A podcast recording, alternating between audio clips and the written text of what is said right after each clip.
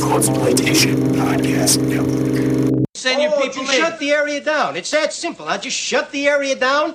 Yeah. And I got everybody from the Shriners Convention to the goddamn Boy Scouts traipsing through here. I got lost kids, lost dogs, not now, later. I got international diplomats. I got a fucking reindeer flying in here from the fucking petting zoo.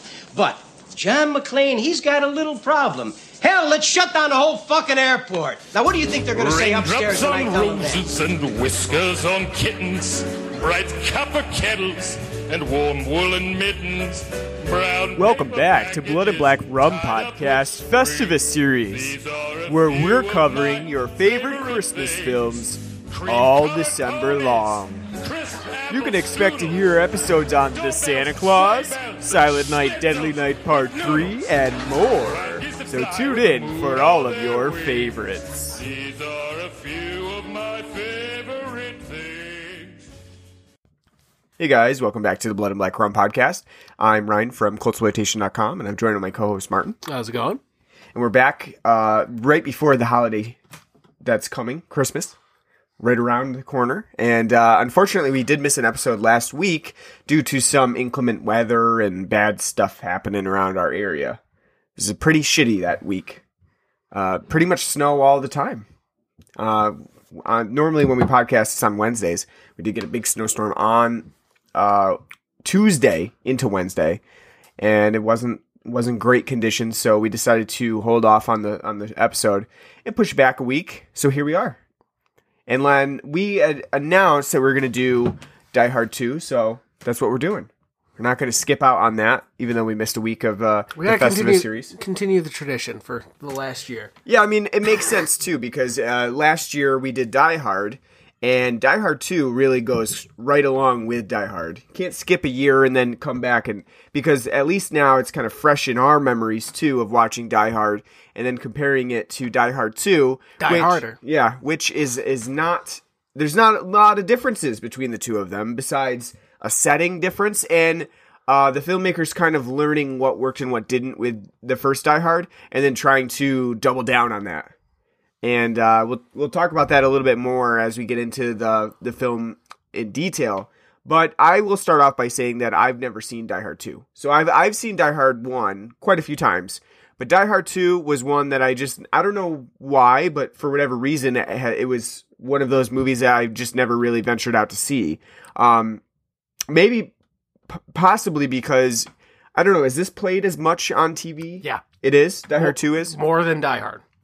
I don't know. I Die just, Hard, Die Hard Two, and and Die Hard Three, Die Hard with a Vengeance played a lot more than Die probably easier to get to rights to them for one thing. Um, I'm pretty sure ACM and TBS used to play them all the time, yeah, I don't know why this one. especially during like Christmas time. You would like get Die Hard Two and Die Hard Three. Not a Christmas movie, Die Hard Three.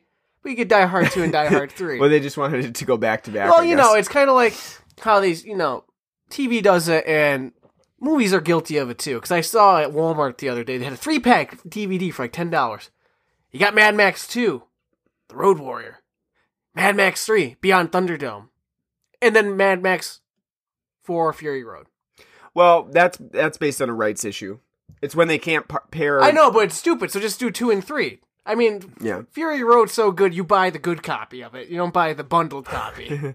Yeah, I, mean, granted, two. I mean, all the Mad Max films deserve to you know be bought on good like Criterion level collection DVD and Blu-ray. But I'm just saying I, I- that just annoys me because it's like, come on, just put put the put the first one in there. Right. Yeah, I think that it's it's due to a rights issue, especially for like Die Hard and Die Hard two and three. It's probably Die Hard two and three are just owned by the same people, so they were able to easily get the rights for it. And I don't know why I had skipped out on Die Hard two. Um, I've seen Die Hard and Die Hard three, but two just kind of a outlier there. Well, Die Hard Four, Live Free or Die Hard was played a billion times on FX's uh, DVD. mo- You know, Yeah. thing. You know how they did like the whole. Movie, yeah, yeah, movies on DVD, And sort they of had like, like you know the hosts and like like oh here's some extra things you can get on like the DVD. like yeah. there's a ton of things that you really needed to know about Yeah. Die Hard four. like how they always played like the X Men, like X Men Two and X Men Three on FX, Yeah. like that on that program. Same thing with Die Hard Four. They played all the fucking time on. Never that. seen that one either. Well, you're lucky. I mean, at that point, it wasn't an issue of like just missing out on it. It was get- like I'm actively avoiding this You one. get a Kevin Smith cameo. Yeah. Well, I was actively avoiding it too because by, by the time that one came out, I'm like, no, you missed the boat. You missed the boat. It's been too damn long. Don't bother. So if it were up to me, and I know Die Hard three and the rest of them are not set around Christmas time, I would have just kept it around Christmas time because as we see in Die Hard two, apparently this just happens to Bruce Willis every single Christmas. well, they say well they say that too in Die Hard One. right. They're like, oh, why can't we have a normal Christmas? Why does this always happen to us? And because I remember when we were watching, it's like, so what happened? What happened in the previous Christmases? Yeah. And so like next year, like, oh, okay, this time it's terrorist at an airport. You're like, why does this happen to us? It's like again, ex- I want to hear you exposit on what the fuck has happened in the previous I, Christmases I would that say that married. Like, John's exaggerating, and the last Christmas was just like the the tree fell over on Grandpa, and he's like exaggerating. He's like, "That was the issue last year. Why can't we have a normal?" Christmas? Not only that, this is the, his own damn fault. He doesn't have to go trolloping around through Nakatomi Plaza and, uh, you know, the DC airport trying to stop terrorists. You're an off-duty cop. Leave it to the, them. Well- sure, they're bumbling idiots in this, but you're like, hey, uh, pff, do your job, you know. I would say that. Um, well, I want to talk about this a little bit more as we get into the film, but I believe that John McClane in this film is more bad than good. Like he he is actually hurting the scenario more than he's helping, and we'll talk about that. He's unlikable. well, At yeah, least, well- at least I think. uh, Well, I mean, we'll talk about that when we get in. I don't want to get well, like I know, so far I'm just, into I'm, the. well, I'm just saying my opinion right now. I think he's unlikable. yeah, I I, don't mean, in not- this film or in in all of He's them. kind of unlikable in Die Hard One. I mean, Not- I- I mean, I mean, not so much to where you're not rooting for him. But I mean, he, like he he is you know a little unlikable. I think I think I, like with the first one, Hans Gruber. Like I, I'm more empathetic to Hans, poor Hans Gruber, the eco terrorist, because like at least you know he's like okay, you know I'm doing my thing, but and and also Bruce Willis. I mean, I think with him as an actor overall, not just in this franchise, but him in his entire body of work, you either like his charisma or you don't. And I'm one that tends to. F- I don't find him to be someone that I enjoy as an actor. Yeah, I mean, and I think too that in the at least in the first one you have the um you, you don't really know his character, so you're getting to know him. And even though like I mean he seems like a smarmy asshole in that one too, but at the same time he is in a building full of terrorists and he's trying to stop, you know, terrorists from wife. from killing his wife. So uh, that makes a little bit more sense. Like you kind of have some leeway there. But now in Die Hard 2, when he comes in and it's really not his jurisdiction, he really doesn't have Wasn't any. jur- well, it wasn't even his jurisdiction Yeah, in L.A. true. because Yeah. he was in L.A. But he's a cop from New York. Yeah, that's wife- true. He doesn't have any there. But I think even more so in here, he's just like a random citizen in a Washington D.C. airport at Dulles, and and I think more so now you kind of see like he's, he's just inserting himself in these situations. He's not even like it's not even uh, organic at this point. It's not like it actually happened to No, him. no, it's very forcing, forcing the issue. Yeah, Like, yeah. like, oh, he's super cop, so you know, like he knows those guys carrying those packages must be up to trouble. It was it would be really funny if at the beginning of this film, before like all of the whole plot even started, John McClane was on high alert following people, and it just happened to be like a mail carrier carrying a package to the back of this, and they're like, "Sir, you need to leave this area. This is this, this is a, a confidential area. You can't be back here." It's like, "Oh, sorry, sorry. So I saw a package. I thought it was a terrorist." You know what I love about movies like this too is the the fact that and I know this applies to some people, but not a lot of people. Were like, my wife lives in Los Angeles, I live in New York, her family lives in Washington D.C. Like, how the fuck did your family migrate like that? I know it does. I mean, I know it happens, but it's not like that common. Most people kind of. You know, stick pretty close. Like Well, maybe maybe one goes off. You don't have like, well, my parents live in Nebraska, yours live in D.C. Our kids are staying back down in you know Texas for whatever reason because they got a boarding school. Well, I think this was a, a nice. Um, I I would say that this was a storytelling choice, in that we did L.A. There's no snow in L.A. for Christmas, So they're doing D.C. so they do D.C. and have her and have his in laws be living in D.C. and it also makes sense. Dulles Airport's pretty busy.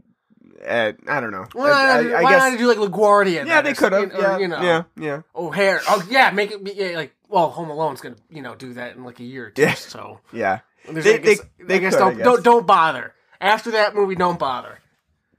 But I see the uh, I see the appeal of doing DC because, uh, as we'll talk about, Die Hard Two is like Die Hard, but add more Christmas to it. And Fox. So it's kind of interesting too how people argue is Die Hard a Christmas movie because Die Hard Two is probably more of a Christmas movie. Definitely a Christmas It, movie. I would say that th- if you if you're really not sure about Die Hard, then Die Hard Two, Die Harder is definitely a Christmas I think movie. you know. I think what would have been appropriate for this, not just because I love the song; it's my favorite Christmas song of all time. But I think when like they have like the plane flybys going on, they should just have the Heartbreakers I know, Christmas all I, over. I knew Like, you were gonna say that. Well, no, just like and have it at the end, just because like because they're like, oh, here we go again, another McClane Christmas gone to shit. yep. You know, just be like, there you go. You know, Well, Home Alone Two did that. I know. They followed your uh they followed your Well, I think I, I think the song came out in '92. That's why. but it also made sense for the movie Well, no, I'm saying, because they're literally saying it's Christmas Well, all over again. They're well, doing the, the, whole the, the song that would fit personify this the most would be "Curb Your Enthusiasm" theme, just like bum bum. You know, like oh, here we go again. But you know, you gotta wait 15 years for that. Do you think that the '90s was like the epitome of taking the first film and then just basically redoing it again? Mm-hmm. It's like because Hit the same beats. We're talking about Home Alone as well as Die Hard, and just like Die Hard Two, the same- Home Alone Two is the exact same premise except just change up the setting. Well, that's Just why I told change you to watch the Super Deluxe video. They literally like break they break down like every Home Alone like it's like a three minute video. It's like Home Alone one. You know, kid gets left at home, has the time of his life. Bad guy show like it's like this, literally this you know same beats Yeah. for each film. And it's not. You're right. It's not just Home Alone. It's the same with Die Hard. It's just, it's just- what is it? Die Hard Two. It's the same fucking movie, except like let's ratchet it up a little bit. What's Speed Two? We're gonna put it on a fucking boat this time, not a bus. Yeah, You know, and it, it was the epitome of just like recycling the ideas. And, Escape and, from LA. Do the same thing, except parody. and, know? and a lot of horror movies did the same thing too. It was like take the sequel, put it in a different place. We'll do the same thing though. this movie made more money though than Die Hard One, so And I could see why. First of all, you have the word of mouth of Die Hard. So people are like, Die Hard was pretty cool. You know, it was, it was a fun movie. So then you have other people that are like itching to see Die Hard 2. And then again, you have what you called ratcheting up the ideas. You know, there's more Christmas, there's more action, there's par- there's a little bit more violence. Um and so that makes sense. That makes like why it would do a little bit better is uh you know just more of the same. People liked it. I think Die Yeah. Hard One was supposed. to It was kind of like the little engine that could. Yeah. It's not like a lot of action movies back in the '80s, especially, were being ma- made on like big budgets or Yeah. ma- mainly low budgets and like all right, let's like horror film. That's what most action films, especially back you know in earlier like the '80s and even in the '90s, a lot of action films were made on shit budgets, like a horror film. Because like, hey, look, they're you know people are just gonna want to come and watch And, you know yeah. shit blow up. And clearly Die Hard 2 was made with a much bigger budget. Yeah, I mean, just getting this this uh, setting itself is budgeting in its in its own right because I mean, t- you're using like airplanes and real life settings in order to film this movie. So that right there is going to blow some of your budget. So it's interesting. Yeah, it does ratchet it up. And then also um you get a much bigger cast it's huge. like of and not I I mean at the time maybe not as huge as it seems now but there were still some really big names like bill sadler wouldn't would still have been a, a fairly big name He- at that time he was pretty much blossoming um Same thing with Robert Patrick. right, well yeah i mean he was really breaking into his own I know, but I mean, but like you can Uh, tell, like, and th- you'll be forever tight. Same thing uh, with like Dennis Franz. yeah really like coming into his own there It's like you you will for now be forever typecast because he before. I mean, after this, he plays an NYPD. You know, stars in NYPD Blue. Before even before this, he was also in um a couple of cop shows in the '80s too. Yeah. So um, and then you have Reginald VelJohnson who gets fourth billing and he does. He's in one seat. Oh, you love it when movies. Thank you, Family Matters. uh, but uh, this so this one has a, a bigger cast of of names that like just seem to be like they pop out to you. Even even the coming to America crew. Yeah, John Amos. Yeah, is in this. Slim. Na- looks he looks pretty slim in this compared to because he's kind of ch- uh Portly. portly in coming to America, and he actually looks you know pretty good in this. Um, also, um, drawing a blank. Yeah, As Ryan's pulling it up. I'm, pull, uh, I'm pulling it up right now because he's got he actually he's got a weird name. Um, Vondie Curtis Hall. Also from com- that I know from uh, Coming to America. He has a small bit role, but I remember it. He plays the in Coming to America at least. He plays the concession uh, person at the Garden at the Knicks game that runs into Eddie Murphy's character that you know yeah. knows who he is and freaks out. It's great seeing that movie. So I mean, again, all of those things added up do make sense. Franco Nero. Oh yeah, Franco. We forgot to mention him because he's kind of buried in the credits actually, despite being No, he, the get, no, he, main. no, he gets um it's like right at fifth. yeah, but he's right after Reginald VelJohnson. Still, really, like William Atherton getting uh, higher credits than Why- Franco Nero. Well, because he's in the first one. Yeah, but still, But, but even still, no, you're right. Because Right. like, why? Like again, why is he? Why that whole point? And we'll, we'll talk about when we actually review the movie. I think. But like, why is he here? Right? Why was he, him being on the plane with Mrs. McClane, Holly McClane, a thing? I don't know. We'll talk. Yeah, we'll talk about it. Padding. All right. Um, let's get into our beer talk first, and uh, because we got some, we got some uh, winter Christmassy beers on today, and not then, old, not old Fezziwig. yeah, and then we'll then we'll get into the movie itself. So, uh, what we're drinking today is the part of the Sierra Nevada holiday pack, which I'm kind of surprised that they put out a Sierra Nevada holiday pack because I thought that the Celebration Ale was their holiday beer, and apparently it is not. I don't know how many brews Sierra Nevada has up their sleeve, but apparently they're they're kicking out six or seven different IPAs a season rather than one or two. I think they got uh, a new brewery down like the Carolinas or something. Oh yeah, they do. They have one in, in Chico, California, and and then one in the, uh, something like that. Yeah, I think it's in the Carolinas. They got one now, so it might be the might be why. Yeah, I, I mean, I've seen them do like a holiday pack before, but I never really gotten it because it's like it's all our IPAs, and I'm like, I don't want one during the winter. Yeah, I mean, I was just surprised to see that they had Celebration Ale out, which I guess maybe they're considering is more of a Thanksgiving beer. I don't, and No, that- no, because it's got a winter, wintry, snowy log cabin on it. so that's, that's still part of Thanksgiving. yeah, that's that screams Christmas to me. And they've been doing that forever too, because it's one of the first Sierra Yeah. Nevada beers I got. Um, but what I remember the Celebration Ale being was not an IPA when it, I, I first tried it like seven years ago. I think it was something I can't remember exactly what style of beer it was, but I know I pretty sure it wasn't an IPA. And I think maybe recently they changed it, or maybe I'm misremembering things. I don't know, but Yeah, I I, have no always remember when I first tried it, it wasn't an IPA. It was like Something else. so, like just like a general like win, like winter like winter style. Like, yeah, what I think you're thinking of now is what they have in their new pack, which is the Wintertide Ale. I mean, it wasn't a wheat. It wasn't like a wheat beer. It's more like a red or brown ale, like mix, like mix. But Yeah. I always I remember like it's kind of like like I remember Saranac's Big Moose Ale, which we I think we talked about a couple episodes ago. I remember trying that a long time ago when I first you know was old enough to drink it. That was one of the first winter beers I tried too, and it was like a really good pale ale. But now it's like eh, eh, yep, IPA. It's a, it's an IPA now, and they kind of tweaked it to make it more like an IPA, and it's like kind of disheartening because like, well, I like the fact that it was a pale ale. Yeah. It's kind of a hard, you know, rare find these days. Well, one of the good things about the winter pack is that they do kind of branch out a little bit. They're not doing just all pale ales or IPAs in this one. Obviously, you still get your Sierra Nevada pale ale. That's like the staple beer. That's always going to be. They're not going to take it out of the packs, so just get used to it. Kind of like with Sam's Rebel or Boston Lager. Yeah, but but the other thing that they do, they're trying a, a couple different things here. Uh, one of them is a coffee stout, which uh, we had had previously at um, one of the beer fests that we'd gone to, but uh, I kind of forgot about it because I think I only had it really quick. Um, but I think it's actually a pretty good beer. I like it. I think you know for a company that doesn't really do stouts that often, I think they did a pretty good job. Their And it- stout and porter is part of their standard, uh, standard lineup. yeah, Uh, not much I would write home though about both of them, just because I I don't think that's their wheelhouse. right. It's kind of like when Ommegang branches out from Belgian style beers into something kind of different. Like their IPA, the Nirvana IPA is okay, but I wouldn't, you know, go out of my way to get it because it's not something that you know they really specialize in. So Yeah. it's kind of like the same thing with Sierra Nevada.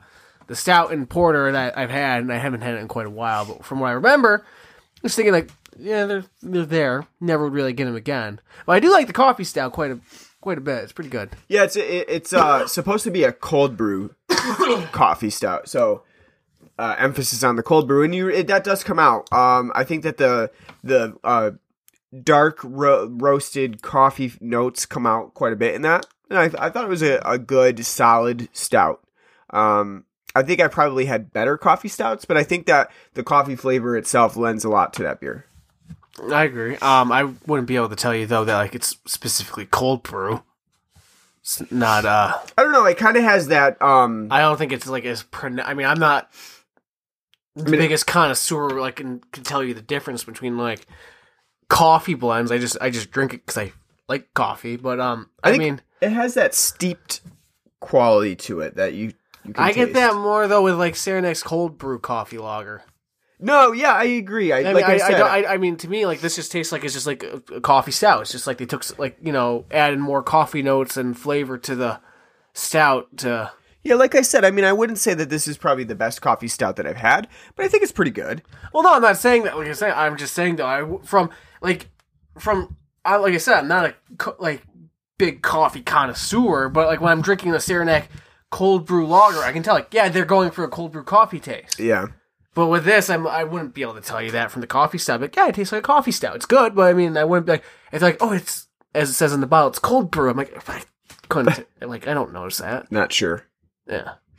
The other one that they have in there is the uh, what they call a wintertide ale, uh, which is I love when they they describe things like this ale brewed with spices. Uh, so basically, specific. yeah, I mean basically it's a winter warmer style beer. Uh, it's at six percent, so it's not super heavy. It's not one of those winter warmers that's gonna like really keep you literally warm, but it is one of the like it's in that style. So it's uh caramely, malty, uh particularly heavy on like some of the holiday spices, coriander, cinnamon, nutmeg, clove, things like that.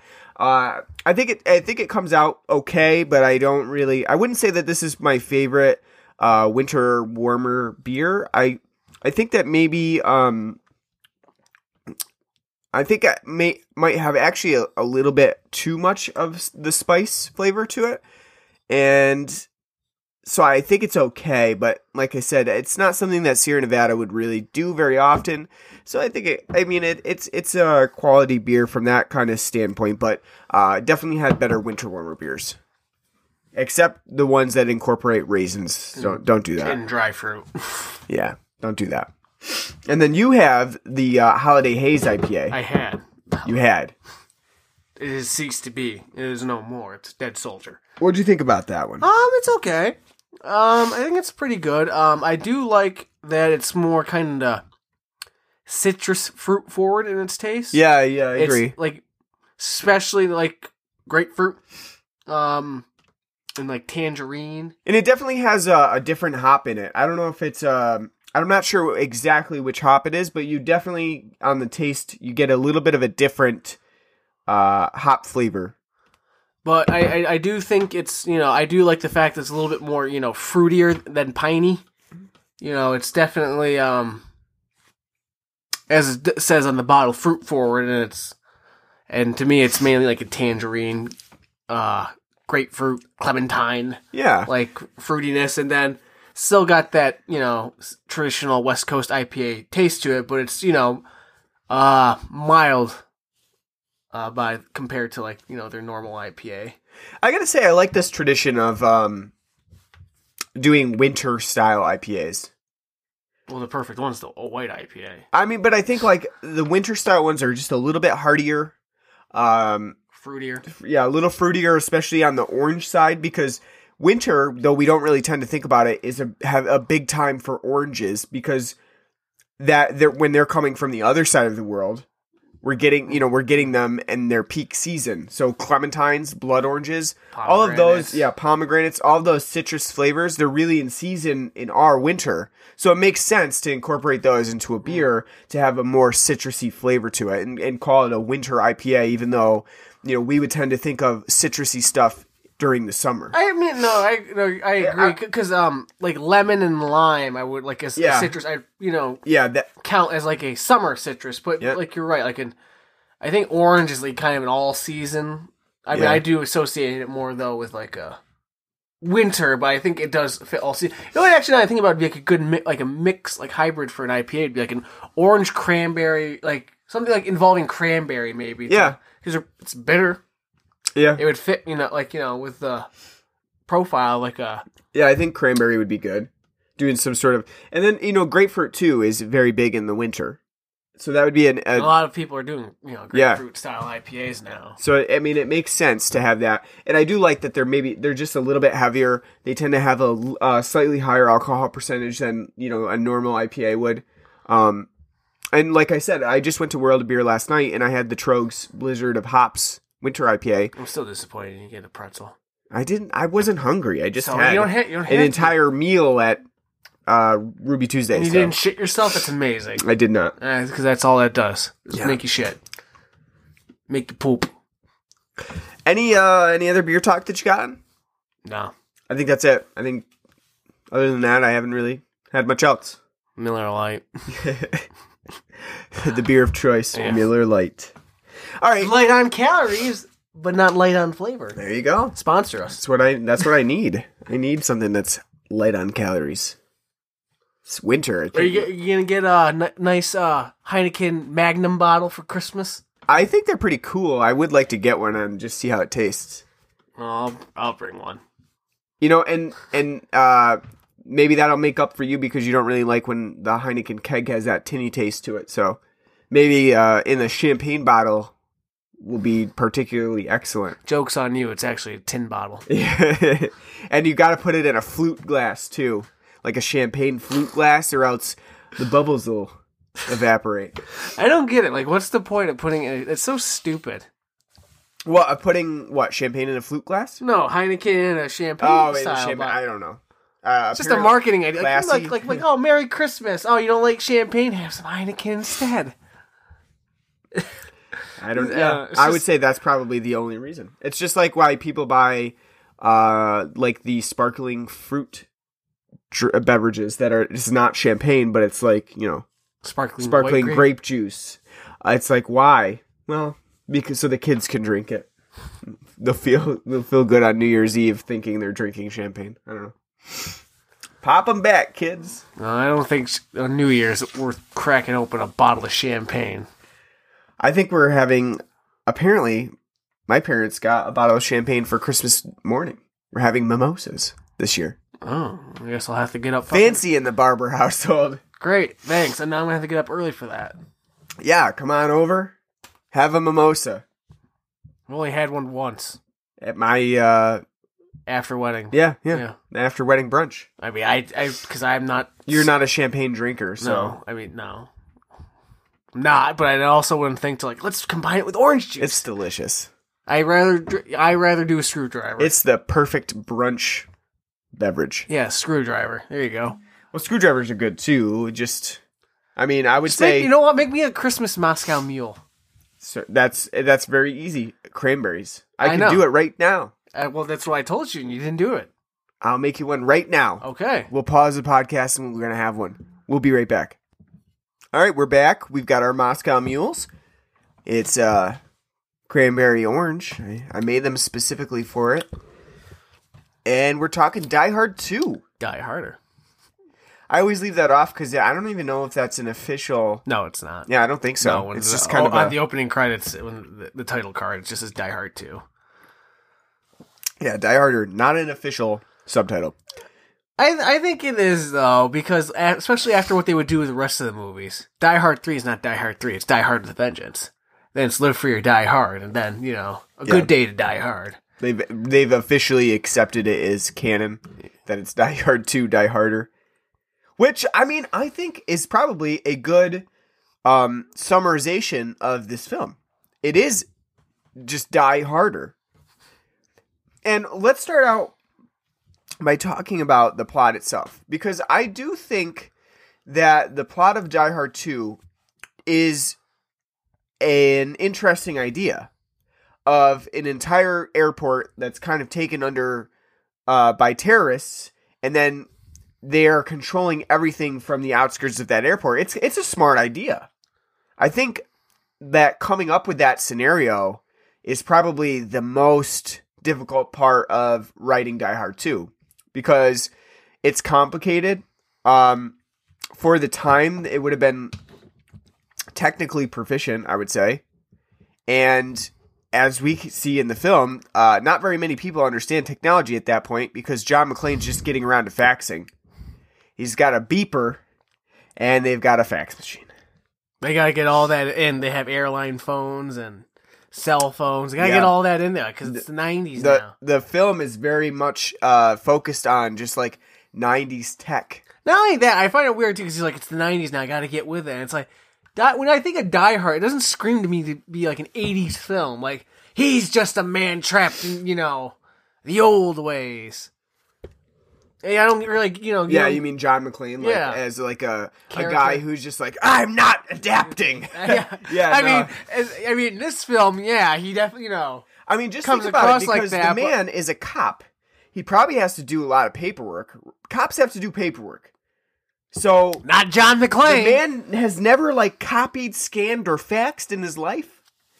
Seems uh seems like he's not really a cop. He just keeps saying it to everybody. He, just, he, he found he found a badge on a dead officer, and now he's just running around masquerading as a cop. Like I'm a cop, I'm a cop. And then everybody accepted it as fact because he did save people in Nakatomi Plaza. So they're like, oh, I guess this guy really is a cop. Everybody's like, I don't have him on payroll. I don't know who this guy is. no, but I I think that um for the most part the, the idea of the story does have a lot of legs to it. It's interesting. Um A little over convoluted. it is com yeah it is convoluted in the way and and when you when you do stop to think about uh like how this all was set up where you have a separate military operation that's also in on it that gets called in you've got this operation taking place where they were able to hijack all of the equipment and needed to shut down the airport itself but reroute that technology to a uh like a church that's sitting on the side of the airport. All of that, when you stop and think about it, is really far fetched. Like, how would that ever really happen? However, I think it's it's still a smart idea, especially for 1990. I mean, it and like you said, it is convoluted for the layman person. The- And and I love that at the beginning of the film, and everybody's throwing around things like, and oh, they've shut down the insect equipment, and they shut down the mic cast, and just like, uh, we don't know what the fuck you're saying, and it's probably not real, but I'll I'll take your word for it. And I think that's kind of what you have to do with Die Hard too, is you have to really Techno babble, like just yeah, you just have to really kind of go with it and be like, okay, the terrorists are really good at routing cable. I will say too, man, it when I hear like in this film and like Die Hard One, like terrorists, like, like I don't even remember them like ever hearing that word until 2001. Well, apparently it was used previously. I mean, I know, I know, it obviously was. obviously, I- and, and I mean, in 1990, you would have been one years old. so- no, but I know I'm saying like even like just remember like and like something I never even like remember like hearing until after 9/11. Now it's like it's just in the fucking you know terrorists, terror, you know terrors everywhere. I blame these films. yeah, putting uh, bad thoughts in the bad bad guys' heads. Ah, yeah, maybe we should hijack, you know, an airport and leave 20 planes to be, you know, just diddle, dithering about in the sky, you know. That's the other thing I do like about the film, though, is that just for like hours and hours, there are planes just flying around Washington D.C. Just just sitting in the air, and people on them just being looking at their watch, going like, "I should have been there now," and they're just like, "What's going on?" well, they're probably like, man, at least I don't have to deal with the shit, you know, the shithole that that airport will be, you know, crammed. Yeah, and- Dulles. Yeah, and lost luggage I'd rather and- sit up here and watch The Simpsons. uh, yeah, no, I but I, I like that idea too of having all of these aircraft just sitting up in the air because it does add some tension to it. Because that's what we're looking for with John McClane. Because otherwise, without some tension to give John McClane a reason to even be caring about this situation unfolding, then you don't really have a story. you wouldn't in- have any stakes. I mean, in this case, uh, I think it's a stretch for one thing to just have now John McClane's wife is on a plane that's idling in the air. However, I mean it does give it some tension because now we have a time frame. Like those planes can't sit up there forever. They've they've got gas that's burning and and they've got to get them down.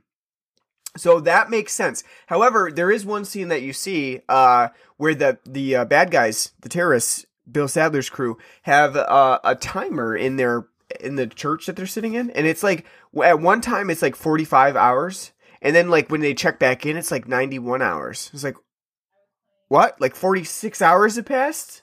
I don't. only that, you'd think like somebody like if they got a hold of the army to come in, which you know obviously it was John Amos's crew, but like you, they wouldn't think like, hey, maybe we should get planes up there that carry fuel to like maybe refuel some of these. Yeah, yeah, know? that that's a that's another. Uh, I think that's something that really stretches the imagination because we see like these helicopters bringing all the military crew in, John Amos's crew, and it's like, well, the helicopters couldn't have like sat up there and like tried to guide them in or something. If this was truly an emergency, and you're like, we got to get these planes down, they don't have any gas. Rather than relying on like poor communications, maybe get a helicopter up there. It's like we're gonna try to guide you down. You got 800 feet to sea level. Your your you know your your uh, stuff's not working. Your altitude meters aren't working. The whole thing seems kind of fishy in that sense because like helicopters can easily land, but planes are a wall up there. I don't know. I think it's a little more complicated.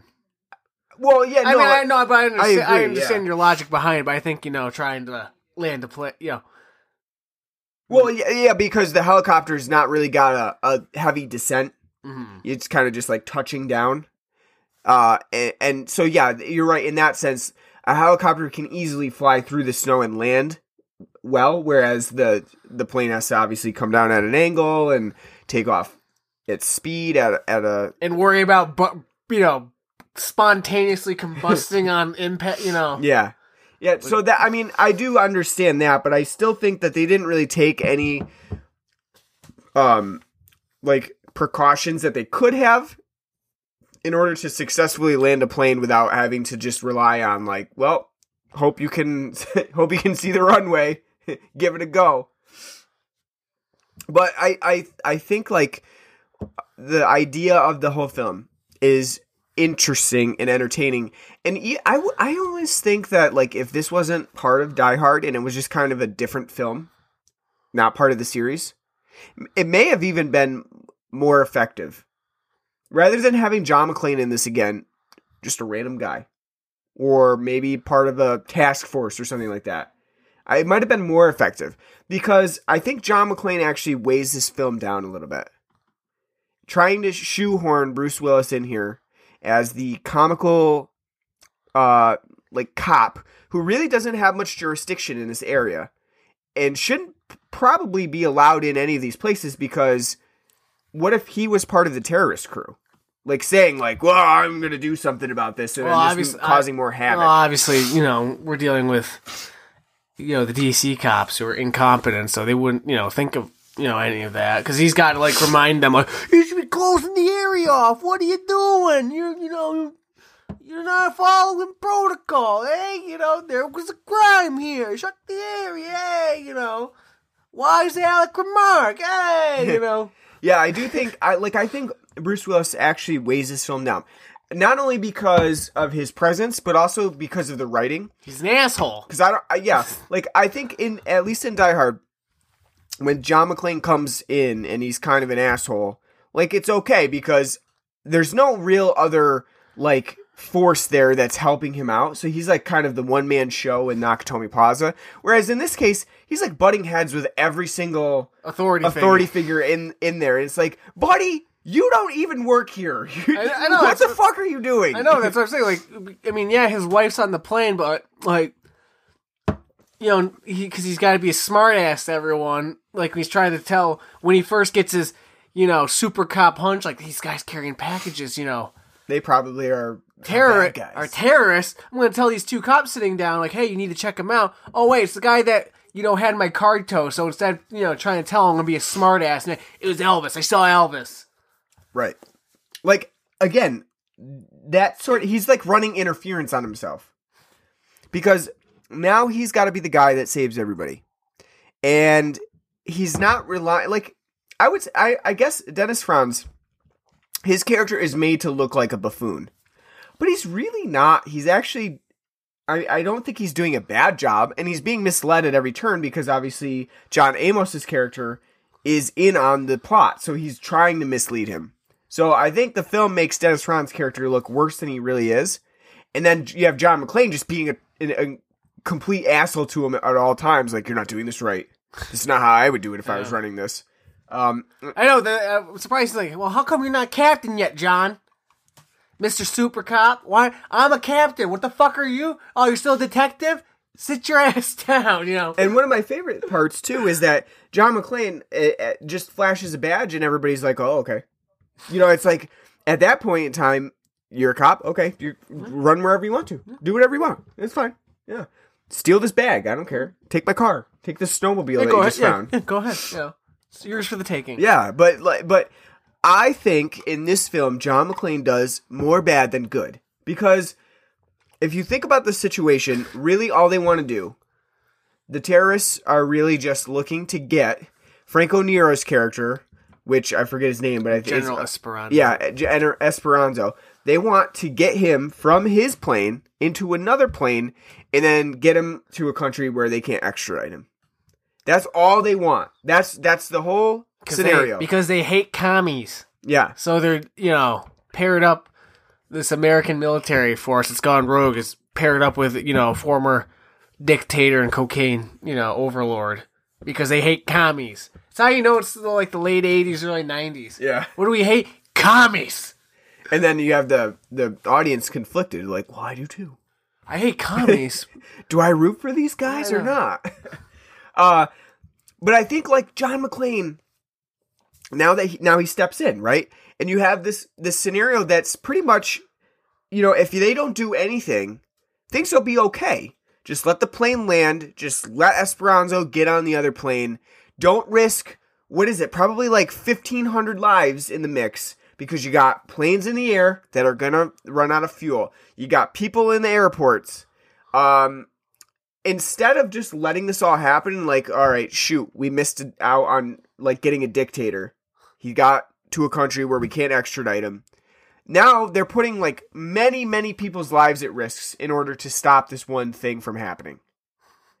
And it doesn't really make sense to me because even like, because if they have let this play out, it would significantly uh, be less time wasted than them actually trying to do things. Because that's a big part of this film is the time wasted because the planes are in the air and they're burning gas. And so if you're like don't waste time. Just let them do what you they got to do and land the planes. That would be probably like my first thought. But nope john mcclane gotta save everybody. And i think that's i think he's actually a detriment. Yeah, he gets poor, poor transporter room Miles O'Brien killed.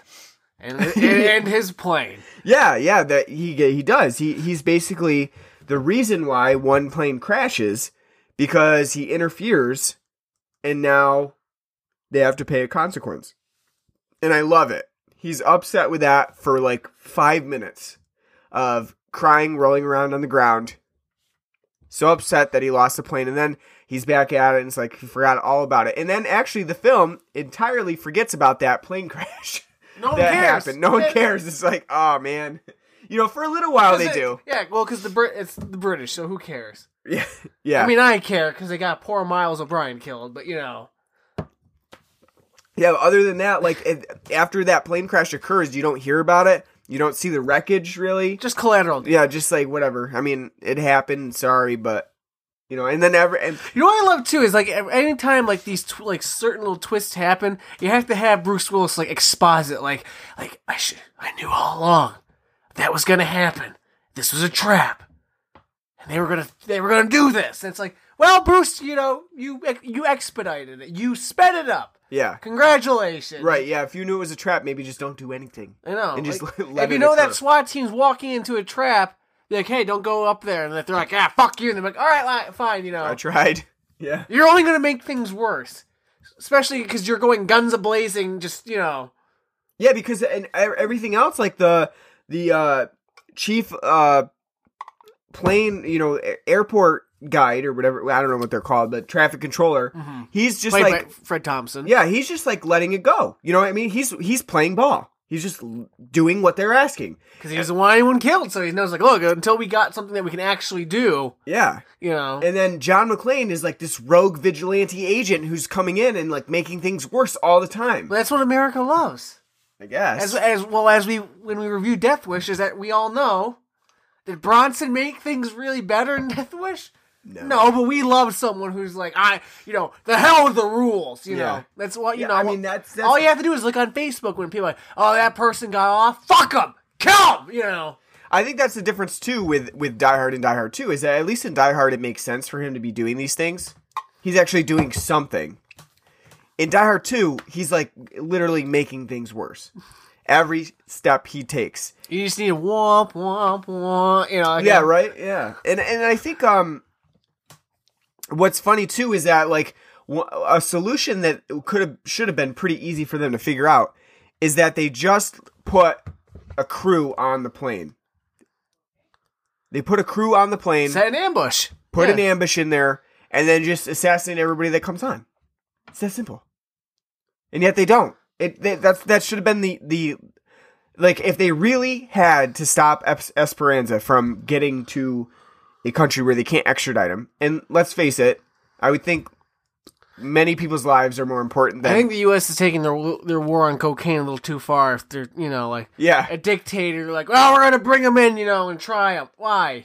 Yeah, and the funny thing too is that at the end of the film, they don't have that opportunity because John McClane blows him up. So the whole thing was for naught. They could have just shot him out of the air in the airplane and be done with the whole thing. But so again, John McClane fucks things up again because they can't even try him for whatever you know they've got him on. They can't try this guy. He's dead. He's, he's a burning wreck of skeleton and metal. Um, so I think that I, I think Die Hard 2 really messes that up because John McClane is not really a likable figure in this. He's more of like you got to tolerate him, and even the writing for He's like your drunk uncle. Just, yeah just- yeah the writing is not as good in this one. Like like you said, there's a lot of exposition here where he's just like talking to himself, and at that point you have to wonder like is this man just fucking crazy? Is like he just crazy? Well, because in the original, it's him talking to Reginald Vell Johnson. You know, like you know, like when like, what's going on there, cowboy? Like, man, a lot of bad things are happening. You know, they ain't listening to me. Like, well, I'm listening to you. But they only got Reginald for that one scene, so they now Yeah. he's just got to prattle on to himself instead. yeah, he's know. just talking to himself. But I mean, at the same time, like that's something I didn't like in the first film either, and it's not to the detriment of Reginald VelJohnson. I just didn't like the fact that like when they were interacting and talking, it's you know very like stereotype, like typical like noir, like noiry bullshit, like you know dialogue, like. What's going on there? Well, a lot of bad things are happening, man. Trying to do things that like sounds like a bad like post game conference when you're talking like a quarterback after. Like, what the hell happened out there? You threw three interceptions, got sacked. What happened out there in that loss? Like, well, you know, we tried to do things and try to do make things better. And while we tried to do those things and getting better, we couldn't do the things that we wanted to do, so we couldn't do better, and we can't win. And that's why we gotta go out there next time and do things. You know, it's like you're talking in circles. You're saying nothing. You're you're using all these words and all this dialogue, wasting all this time to say nothing. It's a rigmarole. It's a runaround. You're Yeah. You're, wasting my time. This movie is 30 minutes too long. Yeah, exactly. This movie is Because, because of that, it's like it's two hours long and it's really unnecessary. it's this movie feels like a slog, yeah, I, I agree. absolute I mean, slog. I mean, we talked about it in the intro a little bit, but part of it is because of just all the unnecessary things that it adds into the film. Uh, one of them being John McClane and the janitor. Like, why? Why is John McClane so direction? Uh, he he can't, he can't figure out directions. well, because it's 1990, we don't. He doesn't have a GPS on his iPhone to tell him like where he is in the building to Yeah, but I mean, like building, and then he just needs to find a radio tower. radio tower. How hard would it? Yeah, no, you're Look right. out How- on the. Do you see it out on the field? I mean, I guess, uh, I guess airports are kind of are bigger, so maybe maybe it's on the opposite end of the the airport. But it's just kind of funny. But the film wastes so much time on this John McClane janitor relationship. It's un- totally unnecessary. And then the other thing which you mentioned in the intro, is the whole plane ride with John's wife Holly and Thornburg, the reporter from the first film. Fucking total waste. Yeah. Like like on like twenty minutes of film wasted. It's absolutely it doesn't even really make a difference. It doesn't make It's- sense. It's literally there, I think, just to pad out Holly McClane's time in this film. I think I, I I agree because other than that, like, what is she actually going to do? She's just riding in a plane. If you didn't, I I but I, again though, I think that it would have been more effective if they just cut out Thornburg altogether and just had multiple scenes of Holly like starting to panic. You know, like she's on the plane now and it's been two hours of circling. But she's not even panicking. She's just, you know, like, oh, John's probably down there, you know, yeah, that's yeah. I wonder if mur- she's murdering people. thinking like, well, there's probably terrorists and John is probably there. There's another character in here too that's totally useless, and that's the one news anchor. Um, Oh yeah, Sam uh, Sam Col- Coleman. like, why is she fucking in this movie? Her The- pl- her point is meaningless. The only reason she's in it is to be a a, a shuttle for John McClane at the end of the film. like she's like, and like, oh, if you give me this story, I'll have your baby. What a ter lady. That's like like instant boner killer for me at least, right there. Like, I'll, have, your baby. Like, no, thank you. Ruined it. Yeah. No, it's- thank you. You get no story. I award you no points, and may God have mercy on your soul. I think John McClane would be more open to doing the lady at the counter that helped him send out the fax. Well, she was, you know, giving. she she was giving him the eye for sure. oh yeah. He was like he like whispers. He's like, "Thank you," and she's like, "You're welcome." And was like, "Oh yeah, As I she's wanna showing him, as, she, as she's showing him how to fax the fingerprints to Reginald VelJohnson, like, oh yeah, yeah, you get you get that in there. Oh, it doesn't matter which way it goes. Yeah, Just put it in there. just put it in there. Yeah, this, uh, but you're like all of those things you wouldn't think like really add up to anything, but the film then becomes way over overloaded with just stuff that doesn't really make a difference to the plot. All of those airplane moments, and even like uh Thornburg sending out like the report about the plane itself, it does nothing for the the plot because even though It adds no stakes. It adds, Yeah. It's nothing. It's literally nothing. Even- so again, it's a waste of time. Like we don't need Thorn. You don't need to have the people on the ground at the airport know that, hey, terrorists are attacking. Has no bearing on the plot because it doesn't impede McClane and the cops. You know, tracking down the terrorist. It's just like, oh, it's there. Again, to pad out the film. Like they felt like this has to be a two-hour film. yeah, But it easily could have been ninety minutes. Yeah, this and this is one of those films that excels at being a quick 90 minute like escape film and that's it. Get in, get out, you're done. That's all you need. You didn't need all of this unnecessary character development for Holly who is really not much of a character at all besides like She wasn't even sassy really. She wasn't even really a character in the first film. She was just there. Right. She's She the was- she- she's the uh it's what they called the they the the um woman in the refrigerator. The one who the hero always has to save. That's it. You know, trapped in a trapped in some area and that the hero has to save it. One thing I do think is kind of successful in Die Hard 2 though. The shooting, stormtrooper shooting. No. no, not that. The um how they they get John McClane out of a closed enclosed area. Because most of Die Hard takes place literally al- al- almost all of it takes place at Nakatomi Plaza. However, in Die Hard 2, they at least get out of the airport. They get out of the airport, they're in like the town next door to the airport, so they're outside. And I think that works because um, sometimes when you have a setting and you just are constantly within that setting, that drags the film's pacing down a little bit. Well, I think it was if this film was ninety minutes, then I think just being set in the airport would be fine. I don't think that you had to have him trolloping about to the church. Um, But you don't like the snowmobile chase scene? no, because that's James Bondian at that point. Yeah, it's true, it it's, is. It's like, like, okay, we're not doing Die Hard. It's like a Die Another Day or something like. What's what's the one that does have a snow? There is one that has a snow. Pierce Brosnan movie that has a snowmobile chase in it. um, I'm not sure which one it is. World's not enough. Yeah, world. Yeah, the world's not enough. Yeah, he they end up him and um they end up at parachuting down like the bank Right, of the hill yeah. into the raft. Yeah. yeah, it is like a. It's like a James Bond. I mean, movie it made me think of the the video game Nightfire when like you like the one level where you're snowmobile chasing in Nightfire. Oh, yeah, with, right. with machine guns. On. Yes. but no, it's like Bondia. It's not like it's like okay, like now we're just like all right, And the snowmobile explosion is ridiculous. it's funny. Well, it's just as funny. It's just as funny as the fucking airplane Ju- explosion. jump over a tractor trailer and then explode. I love it. Amazing. Went they went to the school of Death Wish effects, you know, for this. Yeah. I love. Yeah, I love the explosions. The explosions are are uh, Ridiculous. Yeah, not not good. and especially, and you got to wonder how much of this was like just like tongue in cheek. They just knew it was not going to be, you know, good, but they were still doing it anyway. Like the grenade explosions in the cockpit. That was ridiculous too, because they That's so threw like stupid. like seven grenades in there, and like it takes they take forever to go off. Like John McClane takes his time. He's like, "Oh, I gotta put the seatbelt on." Yeah, it's- yeah. That's Uh, that's that's the famous shot from this movie. Like, cause in the first film, the famous shot is him jumping off of Nakatomi Plaza when the upper level's blowing up. This one, it's him escaping the the plane's pl- cockpit by plane's- injecting yeah. himself in the seat. and you know getting out at the very last second, and you know.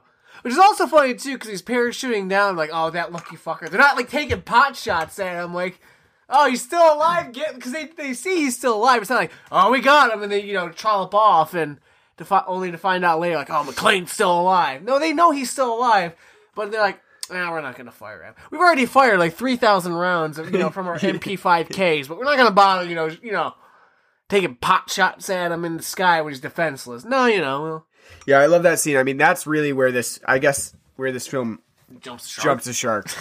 because I guess they, I mean, it's hard to believe all of it, but that scene is really the most unbelievable of them all. I don't, I don't see how the grenades just have random Diffuse diffuse. yeah, just like randomly, like, well, you know, it's it, that one takes seven seconds, the other one takes four. I don't know. It just that that really stretches belief there, but I I I think though that Die Hard Two tries to um double down on some of that stuff, like action and violence. Uh, there's an icicle to the eye in this one. No, they definitely, they definitely took like what worked in the first film, as you said, and like okay, the, like the violence and the gunplay, gotta have a lot more. Fuck, they gotta say fuck a lot more, and like you know, That's why they got Dennis Franz in this. say fuck every after every other word because he's the he's the main uh giddy guy that would say you know wow fuck, racist, fuck much. all the time racist on that one, right? no i'm just saying that that's what they want him to be like I know, like it's yeah, no, I I I understand. I was just busting. yeah no it's i mean it seems like that's what they want from him is like Well, they gave they gave him the most like Italian like Italian American like Carmine like Carmine Lorenzo. You know, you go out there and you be like, "Hey, bibbity boppity boo, what the fuck you doing to my airport, huh? Yeah. I know better than you. Fuck you know." i mean i kind of feel bad for him for uh dennis franz in a way because they really i the film goes out of its way to make this guy look like a complete and utter buffoon but they do that too in uh Die, like again with Die Hard, and you know I can't I can't for the life of me remember his name. But he's a famous actor, very st- stereotypical for playing douchebag roles. mm-hmm. because he's the, the lead, he's the main cop in Die Hard, right and he's all you know from Breakfast Club Principal, and you know, you know the Breakfast Club Principal. yeah but i i don't know the name That's what I'm saying. I Yeah, can't. yeah, I, yeah. I, it's, his name's escaping me, but that's I think that's what they're doing too. Like Dennis Franz is like have you know. Yeah, I just I just It's like like bad like, like because just be like, yeah, okay, you know, you be that stereotypical asshole cop because they got to have a counterpoint. So like at the end of the day, like, see, you should have listened to McClane. If you only listened to John McClane at the beginning of this film, none of this would have happened. yeah, But it's stupid at the same time because it's like, well, why would you be like, you know, be like, oh, those guys are carrying presents and looking kind of, you know, a little, yeah. There's no reason why anybody would, any normal person would suspect an, a gigantic terrorist un, undercover operation. Even, even so, it's like the cover. Okay, so you have a hunch. Where's your evidence? yeah, I can't do anything. Like you know, I can't just be sure, and you know, right. Yeah, that's the thing. Like that's why John McClane seems like such a ridiculous and almost crazy person because he's seeing he's he's like seeing these paranoid um scenarios play out when he has no proof of it. So when he actually goes into like stop these guys from with that are holding on to presents, he seems crazy. He seems nuts. Like why would any normal sane person think that? And that and then And no, you're, you're right too. Because like they do- they do nothing outside from the intro when we, you know, see them like like one by one coming out of like you know the doors. Of the hotel room. Yeah. Yeah. But but he didn't see that. I know that's what I'm saying. So it's like like like oh, it's like oh, he's got like X-ray vision. He can tell you oh they're they got bad things going. Yeah, I mean, it, you you call it. I guess it, they call it his cop hunch, but it seems more like he's just targeting random people. Cole Phelps here. Yeah, yeah. That I and then and then you have like Break the, that notepad out. I'm like, hmm. You have the end of the film where John McClane goes is even crazier. Like he's laying on the runway. He just set a plane on fire. Which, oh my god, you're okay. So the way they shoot that scene too is stupid. They make it seem like the plane's like going so much faster than it actually is. You know, like like Franco, like when they shoot Right. show Franco Nero in the cockpit, you know, th- you know, throttling He's the plane. almost ready to take off. Yeah, it's like like you know, like like hear. I don't. like- I definitely don't believe that if a plane was going takeoff speeds, that the fire would catch up to it. no, not even close. Not even close. It would take a long time for that fire that McClane, you know. I don't believe it. I want to see. Uh, not only that, you mean you mean you mean to tell me like they didn't he didn't notice the fuel gauge plummeting after you know Right. he ripped the door open and it's spouting fuel out of it. You mean to tell me he's like hey the fuel you know we're not getting you know very far out of here because you know we're leaking fuel all over the airfield. Yeah, I want to see a MythBusters on that. And the the fire's not gonna like when like the plane's taking off. I don't think the fire's gonna light all the way and then even go up into the air, following that gas trail, and then like poof, you know. Yeah, I'm not sure. Uh, that's I why find wanna- I, find poor Miles getting burned alive and his plane crash a little bit more believable from you know mislanding because they didn't have the landing gear down. So when they crashed, they just had. Which, by the way, wouldn't that be more gruesome? Just having a plane crash and just like the plane buckle. And like you know, like oh, like like it would in real life instead of having it just comically blow up. yeah, Wouldn't you be like, oh, it's like shit? That's you know, yeah, because metal ren just like crashing into pa- apart. into pavement and concrete, you know, at you know high speed. Yeah, that's brutal enough. You don't need the plane uh, to go Just, uh, like- just as soon as it touched the ground, like you know, like it's GTA, like the early GTA games. Like, oh, you flip the car over, we'll get out of there. It's gonna, you know, well, actually, I think maybe they did that because they wanted it to appear less brutal. Because there's like 150 people on that plane that just blew up. So at least if you blow up, you know, you're probably pretty much just well, dead. Yeah, yeah You know, expl- they, they're just the impact from the explosion. Yeah, But but you know, the, it's a little bit messier when you have them crash into the ground and like people are thrown around and impaled and shit Limp, like that. yeah, limping out of there like like SpongeBob. My Oh leg, my god! you know, like my leg. Yeah, that's a little bit different. And I think But- that add some character to this. I what I like a lot about this one too is when the Holly's plane lands and the pilots are just like, "Nice job," just like pat on the back, like, "Uh, job well done." It's like, no, not a job well done. You guys almost fell out of the sky. The other thing about this film too is it reminds me way too much of Airplane. Yeah, a little bit. Yeah. With- with no, all, not like, a little with, bit. like the, whole the whole plane part is like it, totally like airplane. When like, please assume the crash position. All you think was airplane. Like, ah! everyone's like you know like throwing about and like yeah, but I like I do think that the that part of like the, the having the plane sequences is kind of comical. Um, maybe it's just a way to break up the suspense a little bit by having some comedy in there. But but my favorite. One of my favorite parts is when they land and the the pilots are just like, yeah, that was good. That was good. yeah, because like as, as I told you, after that they're going to the captain's lounge and they're gonna Yeah. be fucking drinking their asses off. and Like- and then I also no, like no, not only that too, as you said too, like the fucking like they land the plane safely. Why? Because after Bruce Willis blows up the fucking plane that Franco Nero and John Amos and uh uh, Bill Sadler's on, like, hey, look, there's the runway. Like they're looking at the, the burning ashes of a plane crash and the trail of gas. I'm like, yeah, we'll land there. Like, all right, like you know, everyone's gonna land now. Like, awesome. Yeah, it's and, like- and Bruce is just there, lying on the ground, cackling like a maniac. Like, you know, I killed probably, you know. 50 people. Yeah. No, but yeah, that, and that's that is funny too because like who in their right mind would see like a the wreckage of a plane wreck- and be like- "That's a safe place to land." I know, like, oh, they did. Oh, they did a good job there. yeah. yeah, no, I don't. I don't think pe- most people would be see- seeing that and be like, "Well, you know, let's take our." So- and chances." also, not only that, you, you mean to tell me they didn't see Miles's plane wreckage and think the crash land there? Because that burn was a burning pyre on a runway. yeah, that's that. Yeah, like, uh, but that's everybody forgot about that one. it didn't. after it happened, it didn't happen. It was just there for show. Um, yeah, but then even after that, like you said, John McClane cackling.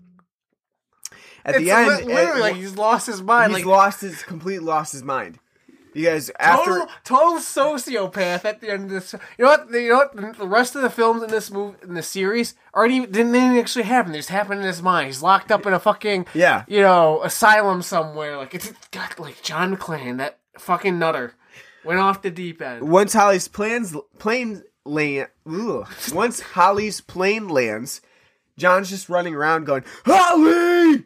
Holly! It's like a man comes up, he's like, uh, ma'am, is this your husband? He just has been running all over the airport yelling Holly all all night long. I think that a lot of this could have taken place in John's mind. And Holly just had a r- regular old flight to Washington, D.C. And John f- found his way out onto the tarmac. And they had to, like, sus- you know, tie him up because he was just going nuts in the airport. And he was saying, There's terrorists everywhere! That's how I like to see Die Hard too. I, I swear to God, I think after watching the trailer for Death, the remake of Death Wish, it's gonna be like Die Hard, just like crazy John McClane, just roaming the streets, you know, bringing down the law.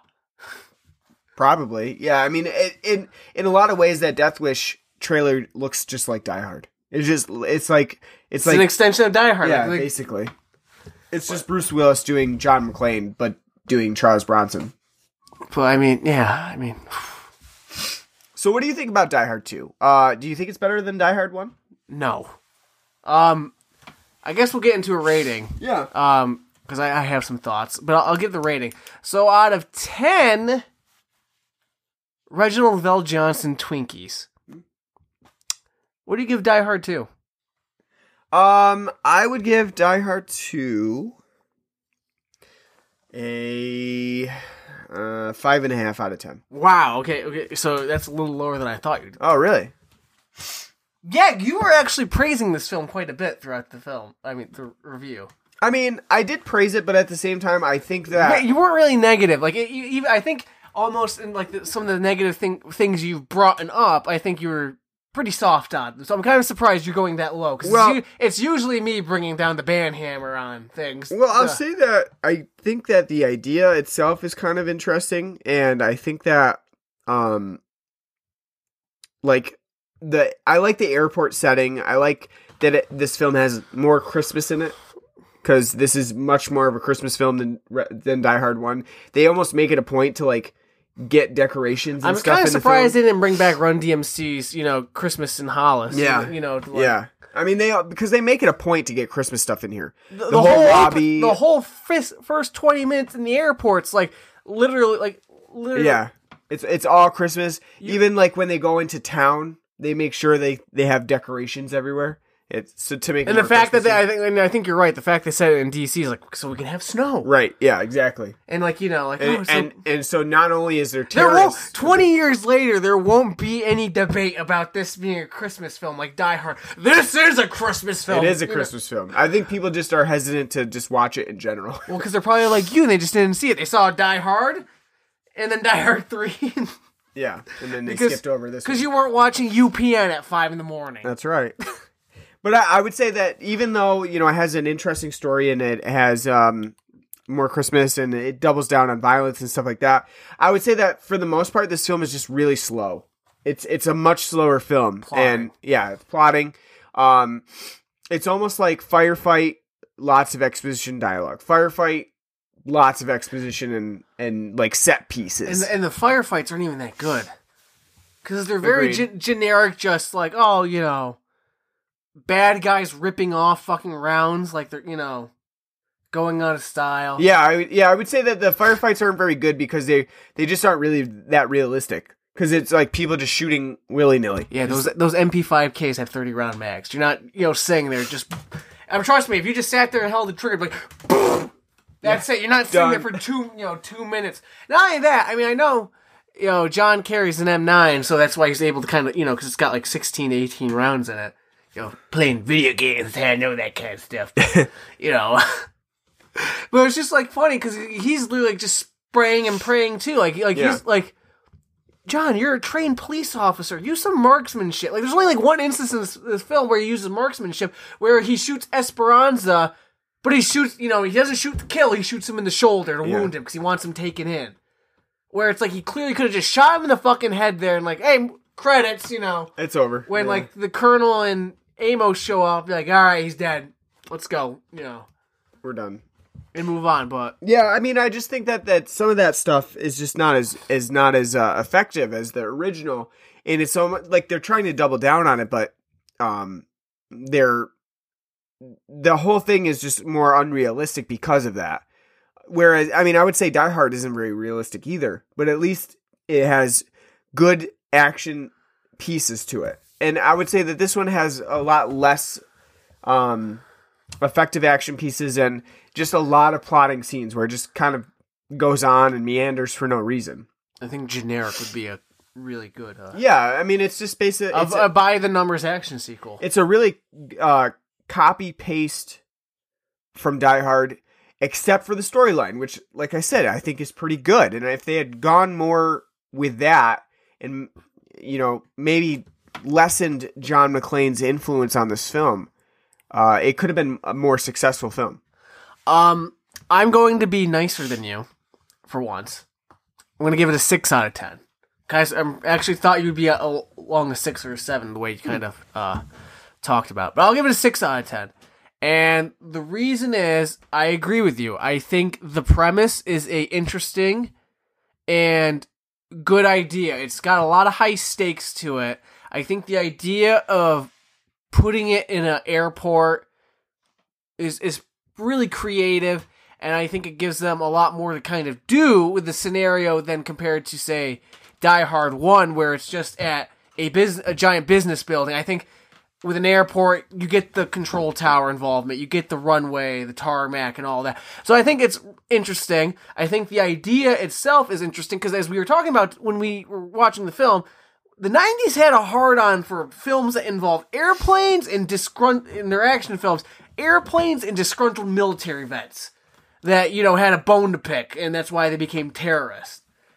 This is like like kind of a forefather in that because you have airplanes, you know, and um Disgruntled military operatives. operatives and the airport. I was drawing a blank on the word airport. Jesus Christ, that's the state of my life. But so I think I agree with you. I think the concept's pretty cool and really neat. I think the problem though is John McClane, at least for me, outside of Die Hard One, is not a likable hero. He's not a likable character. He's a piece of shit because I don't find his witty one-liners and banter and what he does in the films to be endearing. Yeah, he's right when he's assessing things and and following his gut like that, you know, like oh, he's the cop that has the gut instinct and follows it. But at the same time, he's not likable because he's a prick to everybody. Instead of trying to like, hey, like I'm gonna need people to help me, especially if they're fucking Die Hard one. You think like I'm gonna need backup. I'm gonna need people supporting me in what we're trying to do here. You know, you'd think like, hey, maybe a softer touch. You know, you're gonna attract more flies with honey, John. That you know than Yeah. you know being salty about it. Um, so I mean, I I don't. I think, as you said, I think Bruce Willis is one of the big flaws in this film because he's such an unlikable, miserable prick in this that he, I and I think it carries on throughout the rest of the franchise. Him, especially now with Bruce Willis, how he portrays things now. He's just literally a miserable piece of shit in every film he does now. Just like, all right, because that's his, that's his stereotype. I will say though, excuse me, casting. I think the cast pretty damn good cast. Um, I think uh, you know Bill Sadler's really good. Um, John Amos, I think he's good too, and a delight. Um, Franco Nero, it's great to see him get you know work outside of an Italian film. You know, Still looking dapper as oh, always. he looks amazing in this. You know, he the way he looks at now would be like something like you would expect. Like you know, people now like would be like, "That's how I gotta look: hair and beard, perfectly trimmed and coiffed." Yeah. Um, I think he's good. Reginald VelJohnson in his cameo that gets top billing. Um, Yeah. you know, I would have loved to see him more because I do, even though I didn't like the interaction in Die Hard 1 between him and John because I thought it was too forced and overly stereotypical noir and how they had their conversations, which is the same case in this film. They handled it the same way. I still think it would have been nice to see him more. Um, I think Fred Thompson's good in this too, as, you know, uh, Trudeau, the control operator. He he's you know pretty solid actor in my opinion. I may not agree with him politically, but you know, solid actor. Um, and I think Dennis Franz steals the show in this one. He's great as you know the incomp, you know, buffoonish cop. Though I agree with you, I think he is made to look like an asshole, even though he's you know kind of he is pretty much right for the most part. But I think I think he's great, and it just shows you know what he'll eventually do later on with like NYPD. Um, yeah, much a, a much better role for N- yeah, NYPD. Even it's more, though it's more grounded and you know Yeah. more character driven. You know, um, I think the and then I agree with you too. I think the action is pretty bland and boring. Outside of a couple of things like the airplane crash, um, the ejection from the airplane. I think most of it's pretty, you know, pretty bland and boring. It's very dull gunfighting. There's no stakes involved it's just like they amped up the gore and violence in this. Like they had they had to have John Amos get you know shoved through a airplane turbine to like like oh you know we're out doing you know the gore in this one ah you know yeah, icicle eye stabbing stuff like that. Um, yeah which is ridiculous was ridiculous but um so I mean I I think it's got good aspects to it and I get what they were trying to do they were trying to take what worked in the first film and amplify it and they did but I think it's a detriment because at this point it's almost coming to self parodying, which I don't think they were going for. I think they were literally trying like, let's take the first film and amp it up. And I think it's a mixed bag. Honestly, I've seen this film a thousand times, but I haven't seen it in like seven years. Because I used to watch, like I said, it used to be on TV all the time, so I used to always catch it. Um, and I remember always thinking, like, it's a good film. I don't know why it doesn't get as much praise as the first film. After watching it now, it's obvious why it doesn't get as much praise because it's it, it succeeds in certain parts, but it fails in others and makes it l- much more less memorable than the first film. yeah, I agree. Like the yippee ki motherfucker at the end of this film was like literally there. It's That's like, really forced. It was like uh, I said it in the first one, so yeah, and like lot- and like again, like a lot of like the dialogue Bruce Willis has with himself, like. It's like, oh, you're just trying to do him crawling through the, you know, air vent in Nakatomi Plaza, like, just have a few laughs, have a couple of drinks, you know. So when he's like, we're like, what am I doing, John? This is ridiculous. Just why can't we have a normal Christmas? It's like, you, know, it's like, okay, you're drawing from the first film. We got it.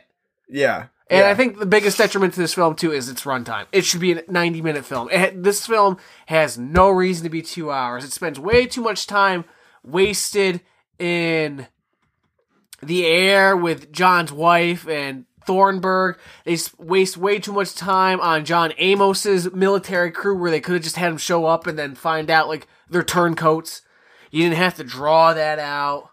They didn't have to draw the opening out in the film too of him trying to tell everyone what's going on. They could have really and it seems like at first they're really gonna get right into like the terrorists attacking the airport. But they don't. It seems like they're going to, but they draw that fucker out forever.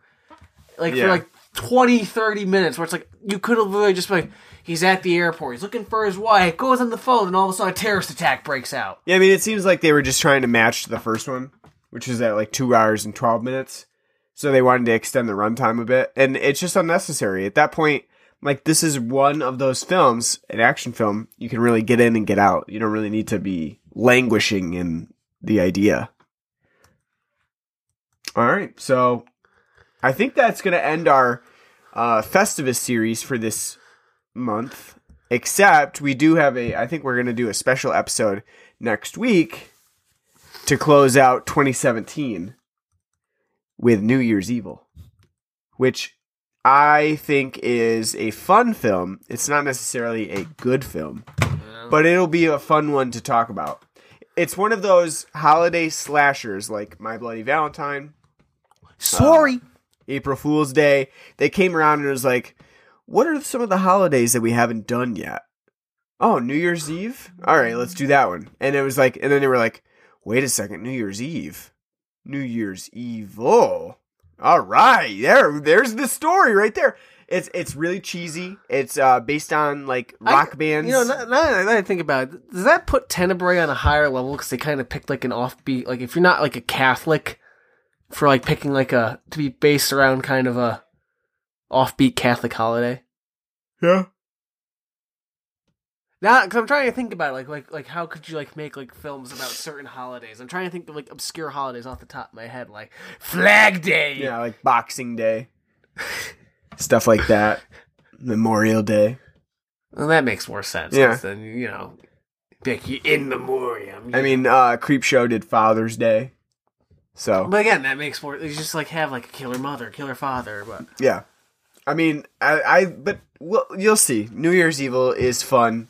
It's ridiculous. It's like it. You know, it's basically like let's take what happens in Times Square where they have all the like you know Dick Clark's New Year's Eve with the you know That bands and stuff like that. that got sad for a couple of years. Yeah, and it's it's basically like that, except not with Dick Clark and with eighties eighties rock bands, hair hair bands. Is it an '80s movie? Yeah, it's awesome.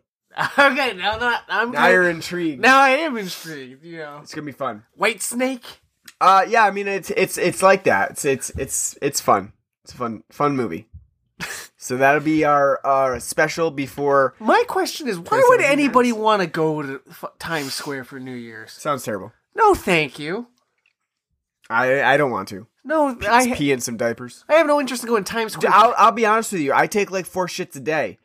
I mean, just thinking about how I'm gonna be I in Times Square, I- I'm gonna by at the time I'm probably gonna have to have taken three shits. I don't like taking. I was saying I don't like taking shits at work. Like I do it now. I do it now because like like I've become accustomed to like on the clock, eleven o'clock at work. I gotta take a shit. Right, but So, th- at it- this point, like you can't leave your spot. No, So I know, Just so- shit in your pants. or like piss or whatever. Like I'm not gonna Yeah. like oh gonna you know. like, um, It sounds terrible.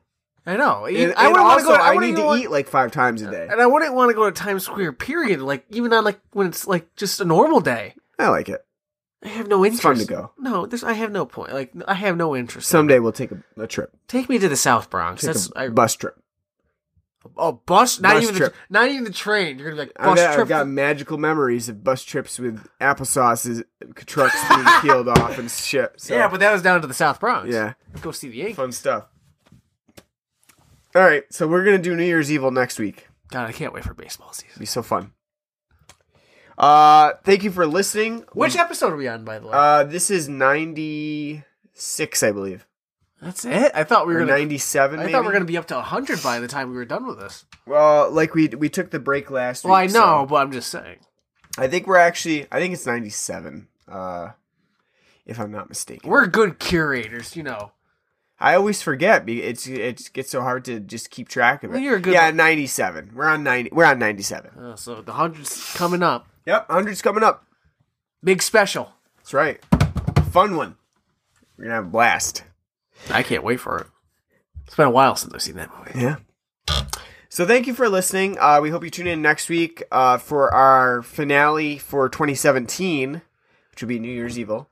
Uh, you can catch us on iTunes or Stitcher or SoundCloud or any other podcasting app. Um, find us on Facebook at facebook.com slash blood and black rum podcast. We are on Twitter as well at blood and black rum. We have a website, blood and black rum podcast.wordpress.com. We're on Cultsploitation Podcast Network. And if you're interested, you can join our podcast network if you are a movie podcasting uh, podcast or site that would like to join up.